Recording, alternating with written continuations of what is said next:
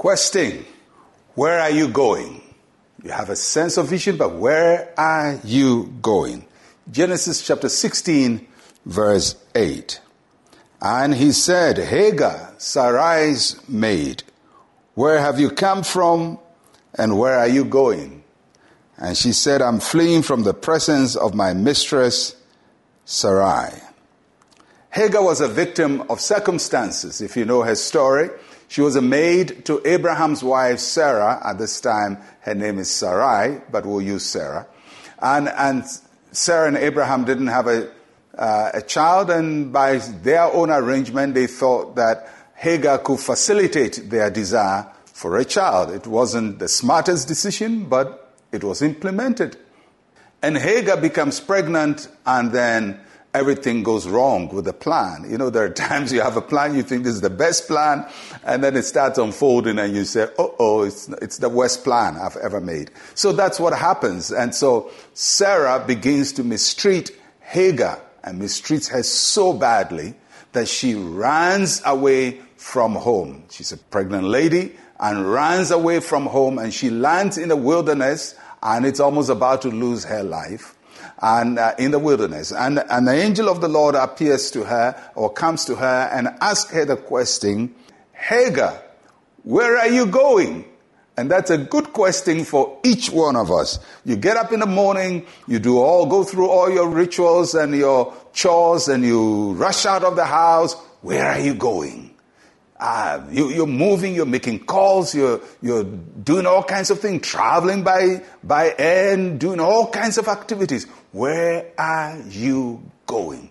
It's very possible to move without going anywhere. And there are a lot of people moving frantically in a frenzy, but going nowhere. At the end of the day, you just feel like I've worked and worked and worked, but I don't even know where I'm going or what I've achieved. Hagar's answer to the angel was very interesting. She had no clue where she was going. She knew where she had fled from, but she had no clue where she was going. She just said, I have fled from my mistress Sarah. It's not whom did you flee from, but where are you going? She knew what was making her run frustration, anger. She's been mistreated and she's running but she had no sense of where she was going. And that's a very important instruction for us. That being angry is not enough for you to move in a direction. It can get you moving, but you may lose your way.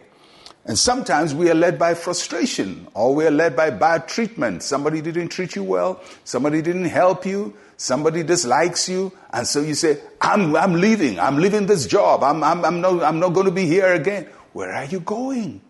It's not important just to flee, but where are you going? And that's the question that uh, uh, Hagar couldn't answer. So in the end, the angel tells Hagar, go back to where you're running away from. There will come a time when you can move with a clear sense of direction. But at this time, this kind of movement where anger and frustration is making you run without a direction can land you from frying pan to fire. So, the question I'm also asking you today where are you going? With all your busyness, where are you going? And I pray that God will give you direction, not only to be active and, and, and energetic, but that God will help you to have a clear sense of direction with your vision. Let's share a word of prayer together. Say with me, Heavenly Father, I know that your eyes are always on me.